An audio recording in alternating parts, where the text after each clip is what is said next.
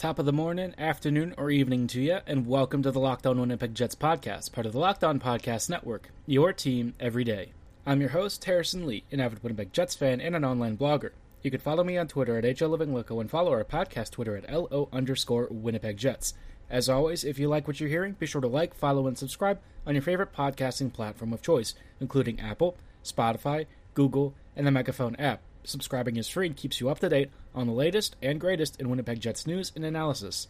On today's episode, we are going to be taking a quick look at what's going on with the Jets, as there have been some practice updates, as well as some potential line combos heading into the playoffs, and then we will be moving back to our uh, fake expansion draft coverage, talking about what Seattle might look like come uh, 2021. Per Ken Wiebe, which you can follow on Twitter at, at Wiebe's World, Ken was actually at practice, I believe, earlier today and had some results from a couple of stuff where the Jets were maybe not quite as healthy as we'd hoped. Uh, right now, the first line is currently Connor Scheifele Wheeler. Second line is Bourque Eakin Laine. Third line is Copp Lowry Roslovic. And the fourth line is Perreault Shore Appleton.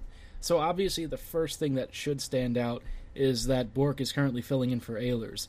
Now, as far as what that means, uh, there is a suspected injury to Ehlers. He's been missing a couple of practices, but apparently he did take a quick skate around with the second group. That said, he's certainly not a full participant during practice, which is not a great sign. We're only uh, a little bit over a week out from the playoff start, so I'm kind of concerned that Ehlers isn't fully healthy, and I hope that whatever is ailing him, he kind of gets over quickly, because without him, this team will absolutely break down. As for why Jansen Harkins is not in the lineup in place of Bourque, it's apparently something to do with the fact that he's unfit to practice, which makes me wonder if he has been exposed to COVID or something. Harkins has been missing from a lot of practices recently, which is not really a, a comforting thought. He might not be better than guys like Copper Lowry, but Harkins is certainly an improvement on Bourque, Eakin, and a few other players in the lineup, so his continued absence on the eve of a fairly important play in series is not exactly a great thought. Ken did indicate that he thinks that if uh, if Ehlers' injury was long term, that Perreault would probably be filling in in Bourque's spot on that second line. So he's anticipating that this is mostly just to keep the scrimmages going and not an indication of anything too serious. On defense, we're still looking at Morrissey, DeMelo, uh, Kulikov, Pionk, and Beaulieu Poolman, which, yeah, I mean, that's uh, a defensive unit, technically. Morrissey DeMelo is very good, but I'm kind of worried that maybe it's a little too stacked. I sort of wonder if you want to give. Uh, well, actually, thinking about it, Morrissey DeMelo might make sense if Morrissey is still struggling and still injured, because DeMelo is definitely more on the shutdown side of things, and he can be Morrissey's outlet if things get a little bit too chaotic. Kulikov and Pionk might be okay because Kulikov is definitely the safety outlet, and I thought that, you know, before the break, Kulikov was doing pretty well and Pionk is Pionk. You know where most of his value is coming from, and it's not really in the defensive end. I do anticipate Beaulieu Poolman to struggle, but you know it's either that or Beaulieu Sbisa or something. So I will take Beaulieu Poolman for what it is. Hopefully, Poolman, who showed pretty well when he was playing third pairing matchups in minutes, will actually look pretty decent alongside Beaulieu. I think that that pairing can work fine as a as a third pairing with limited minutes, and uh, you know Poolman has shown well in the past, so maybe this will be a fine opportunity for him to once again reestablish himself in the lineup. It sounds like in Group 2, uh, as far as the defensemen are concerned, Niku, Dahlstrom, and Stanley are skating with that group. And I feel like that's mostly fair. I probably would have liked to have had Dahlstrom in the first group because I think that Dahlstrom might be better than uh. Uh, he's certainly on the defensive side of things, and sure, he's not really a big puck carrying blue liner, but Dahlstrom was very good at denying zone entries. So if you let Poolman handle a lot more of the puck carrying duties, I think that you can get away with the Dahlstrom Poolman pairing. Yeah, I, I think Dahlstrom is not exactly the most mobile D, but he's very big, he's very strong, and he's actually capable of using that size and physicality to his advantage. I, I, wouldn't say that you want to rely on that, but I mean it is it is what it is. I mean you're looking at options with the Jets that aren't great no matter what, so you kind of have to pick and choose and hope for the best. I know a lot of people are going to be upset that Niku is kind of being frozen out here, but I think that generally speaking, this is probably the right decision. I think that the time to make Niku a major part of this NHL lineup was probably a season or two ago when Byfuglien was kind of, you know, not not really underperforming, but starting to get on the older side. But Byfuglien was still a very good defender, and I think that he served as a useful outlet for somebody with a lot of puck carrying movement and uh, ultimately offensive zone skill like Niku. So, you know, I, I, think at this point in his career, Niku is probably going to be moved to another team at some point. Maybe he goes back overseas. He does have like a family here in the in you know North America, so maybe he sticks it out and tries to uh, eventually find a long term spot with the Jets. I don't really know if he's going to get it because I generally don't see Paul Maurice trusting him all that much. Uh, and this is just one of those situations where I think Niku is not really a great fit for the way that the Jets see things. Now, systematically speaking, I think Niku would make a lot of sense because I feel like if he were actually incorporated properly, he's a great uh, puck carrying blue liner. But the issue with him is that he's still very raw defensively, and there's a lot of stuff in his game that probably needs to be worked out. So, you know, from Paul Maurice's perspective, I, I get it, and it's certainly you know at least reassuring to see that Stanley's in that same group because I think Logan is even more raw than Niku is and really has limited mobility and upside. So. Unfortunately, I just think that Niku's trajectory has definitely stalled out, and we're not really seeing as much from him as we were hoping to in some ways, it's not really Niku's fault either because he hasn't really been given a fair shot at this st- stage of the uh, game, and I feel like his entire development trajectory was kind of essentially trashed when he didn't get a chance to play in the NHL long term. He needed a supportive pairing environment, and that just wasn't given to him, so ultimately his underlying results are not that surprising. By the same token, I'm curious to know whether or not, you know, a change of scenery would actually improve his results because his defensive impact was bad enough to where I kind of wonder just how much Niku really has in the tank at this level. Hopefully, you know, he pieces it together and, and ends up becoming a mainstay for the Jets because I really like him. I think that he's a, a potentially a great player, and he has some unique skills that no one on the Jets defense has right now. So I, I would definitely like him to stick around and hopefully he can become more than just a spare part in this team. Speaking of spare parts, if you're looking for spare auto parts to fix your car up, rockauto.com has your back. RockAuto.com is a family run business with over 20 years of experience in the automotive industry. Their easy to use, intuitive website allows you to find the exact make, model, and year for the vehicle you need service for, as well as the price range for the parts that you want to pay. Whether you need a new engine control module, a new floor mat, or something in between, RockAuto.com has exactly what you need in stock. Why waste time going out during quarantine to auto parts stores that probably don't have what you need in stock? RockAuto.com will save you anywhere from 20, 30, 40, even 50% off retail brick and mortar in store pricing. And best of all, no matter your experience level or profession, you always pay the same prices. Whether you're an experienced mechanic or an amateur DIYer, RockAuto.com's pricing always remains the same for all customers. If you place an order, be sure to leave Locked On in the How Did You Hear About Us box so they know we sent you. Amazing selection, reliably low prices, all the parts your car will ever need, RockAuto.com. On the uh, spare parts theme, I was trying to figure out what team we left off with our Seattle expansion draft stuff, and I'm pretty sure we left off with the New Jersey Devils, who are kind of, I don't know, they're an odd team because they're very bad and they haven't had a whole lot of improvement despite the fact that they've spent many years stuck in an eternal rebuild. So they have quite a few contracts on the books, and I think that the couple of ones that stick out to me needing to come off the books might be PK Subban, uh, Cory Schneider, and then maybe. Well, that's probably the, the two main ones. I mean, there's Travis Zajac, I guess, who is expiring and not too long here, but for the most part, the Devils don't have that much active NHL money that's really eating up cap space and that they're particularly worried about. I think Schneider might be a guy that they try to pay Seattle to take because at this point in his career, he's not really capable of playing, uh, at least healthily. Subban, though, is also on a really big cap hit at around 9 million, and he still has a season or two left on his deal. It looks like two seasons.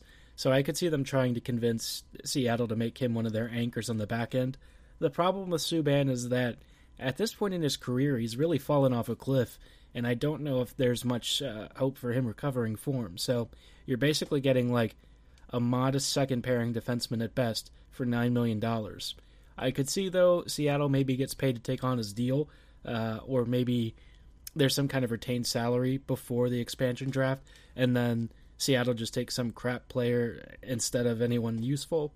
Uh, that could be a thing. I don't know it's kind of an odd situation with this team because there's not a whole lot to choose from, and the NHLers that are there, I, I don't know. There's not that many guys that I think uh, you look at what Seattle would need, and not many of these players will really fill a role. The next team on the list that definitely will need a lot more help are the New York Islanders, and I look at that roster and there's like a, a ton of candidates of players that could go. Uh, Semyon Varlamov definitely has a bad deal. He's being paid five million bucks for I don't know three or four seasons. Anders Lee they want to keep around even though he's 30 and, and signed until 2026. Brock Nelson they will probably try to keep. Andrew Ladd though they might want to get out of uh, out of that deal because Andrew Ladd is barely a fourth liner at this point, and he's being paid five and a half million until 2023. If you want to pay to dump money, that's a deal that you probably look to get out of as quickly as possible. Jordan Eberle and Josh Bailey are both, I think, uh, good enough to maintain at least a few more seasons on their current contracts, and I think that they are actually contributors to the Islanders. So you don't really want to dump salary that's not useful. But Andrew Ladd, he seems like the guy who's got to go. Varlamov at least has, I think, well, he's around the same time frame, but I think Ladd actually provides less because a they they have uh, only a couple of NHL goalies that are capable of carrying the load outside of Thomas Greiss, and Varlamov and Greiss are splitting the net. So, you know, I, I think Ladd is pretty much the odd one out here. Unfortunately, the Jets really dodged a bullet when they ended up signing Byfuglien and not Ladd. Crazy to think uh, how those two are basically not in the NHL all that much these days. The other New York team, the New York Rangers, have a lot of players with no movement clauses, which means that their uh, protection situation is going to be a challenge. I think that looking at their contracts, uh, uh DeAngelo is probably going to get an extension, and most of their defensemen are going to be expiring pretty soon. No one from that blue line they're going to be too worried about exposing. Uh, on the forward side of things, I could see guys like um, Ryan Strome or maybe a Bolesky or a Fast being exposed. They also might try to move Brendan Lemieux. There's a lot of players who are kind of okay, but not really high end contributors. Strome, they might try to trade instead because Strome actually has legitimate NHL value, and he's expiring, I believe, this season. So if he negotiates some kind of a contract extension, maybe New York tries to get uh, tries to get Seattle to take him on. I could also see Bolesky, but Bolesky's also coming off the books this year, so he's probably not somebody that New York is too worried about. I don't know. There's like a lot of free agents that are expiring this year or next, and that's going to make New York's situation a little bit complicated. I, I have to think that if they do get somebody claimed, maybe it's one of the defensemen, Marc Staal or Brendan Smith, get that money off the books because their forward ranks don't have many candidates that I would say uh, Seattle would be jumping at the chomping at the bit to really take. Up next on a list of teams that you don't really know who to take, uh, we've got the Ottawa Senators, and wow, what a bit of a wasteland. Um, looking at this team, I, I don't really know. I, Ottawa could try and pay Seattle to take like an Artem Anisimov or something, but like, what what does this really accomplish for the Sens? I mean, they're trying to hit the cap floor while also not spending that much money. So maybe they look to move like an Anders Nilsson or maybe one of their cheap defensemen like uh, Mike Reilly or something. I mean, there's just not a whole lot here that looks particularly appetizing. Maybe they convince Seattle to take like Nikita Zaitsev or something. I don't know. I mean, that's just a lot of money that's. I don't know. I look at these contracts and I'm really struggling to figure out what exactly Ottawa needs to dump because most of these guys are not that great, uh, and and a lot of them are signed to like moderately not terrible contracts. Uh, so Ryan, I, I know that they would potentially think about moving, but Ryan's also been there for ages, and if Vegas didn't take him, I highly doubt Seattle will. Uh, there's also Marian Gaborik, who's currently on injured reserve. I don't know if that's like long term injury reserve or whatever, but he's got, you know, 4.875 mil cap hit, and he's got one or two seasons left on his deal. Uh, so, yeah, I don't know. I, I look at this roster, and there are some decent talents like Anthony Duclair and maybe uh, Connor Brown, Matthew, well, not really Matthew Peca, I guess, but uh, Jayce Hawryluk, a few of those kinds of players, but I, I don't know what Seattle would do here. It would probably be one of these middle six or fringe NHL guys, because uh, most of the other contracts are not really things that you need to be worrying too much about dumping.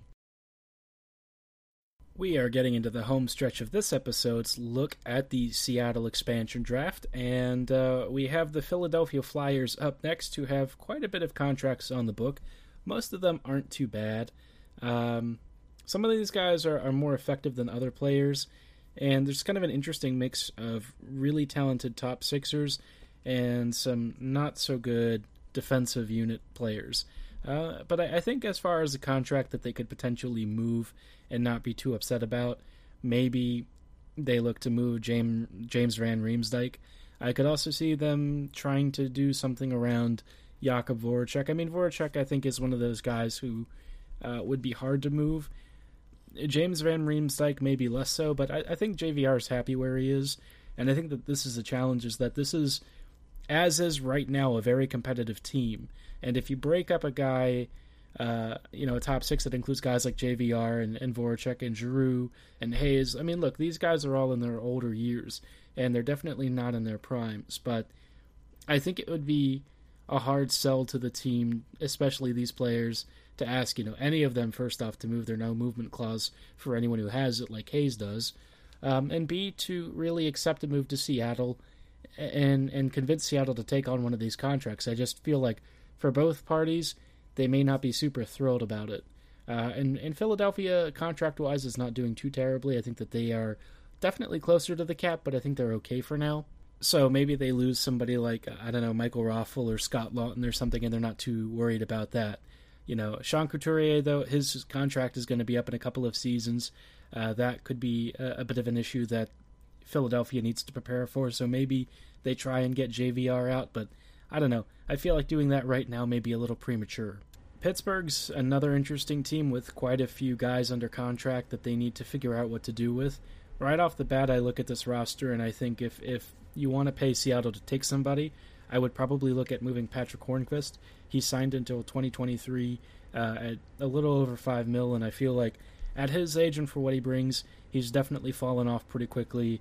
And I, I think that that's a deal that you could reasonably get Seattle to stomach if you're willing to pay up for it. You know, I, I would rather keep Bjugstad and a couple of other guys over Hornqvist, especially because Hornqvist is already 33 and at this stage of his career is pretty much in the twilight years rather than his prime if they you know want to move a defenseman instead, Jack Johnson could certainly be something that they want to get rid of. I mean, Johnson is a bit over three mil, and he signed until the same year, 2023, and he's definitely less productive in almost every category. I just think it's a matter of who exactly you want to prioritize moving out and opening a spot up for uh, over you know one or the other.